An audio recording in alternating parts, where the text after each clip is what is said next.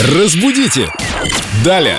С нами в студии Виктория Полякова, наш прелестный культуролог, знаток фразеологизмов. Ну, так иногда мы называем крылатые фразы русского языка. Здравствуйте, Виктория. Доброе утро. Какое выражение разберем сегодня? Не мытьем, так катанием.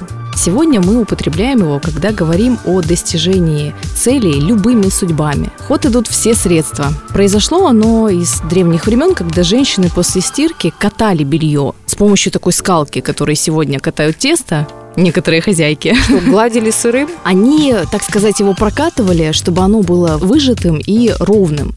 И в целом, даже если оно где-то там плохо постиралось, то после вот такого тщательного катания оно выглядело чистым и опрятным. Какой интересный способ. Я вот очень не люблю гладить электрическим утюгом. Может быть, мне взять на вооружение этот?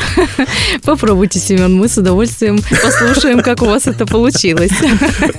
То есть э, история выражения связана с гигиеной, Да, с чистотой, да, с опрятностью. Хотя смысл выражения в наше время говорит о том, что для достижения цели используются не всегда чистоплотные средства. В целом, да. В нашем выражении говорится о том, что можно и мытьем, и катанием, и любыми средствами достичь чистого и красивого опрятного белья. Собственно говоря, сегодня, когда мы используем это выражение, мы тоже то же самое и имеем в виду, что любое средство поможет нам в достижении нашей цели.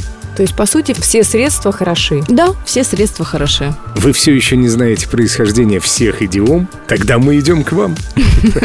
Или вы приходите к нам в группу ВКонтакте. В раздел «Идиомы» для Виктории Поляковой. Да, спасибо большое, будем ждать. Разбудите! Далее!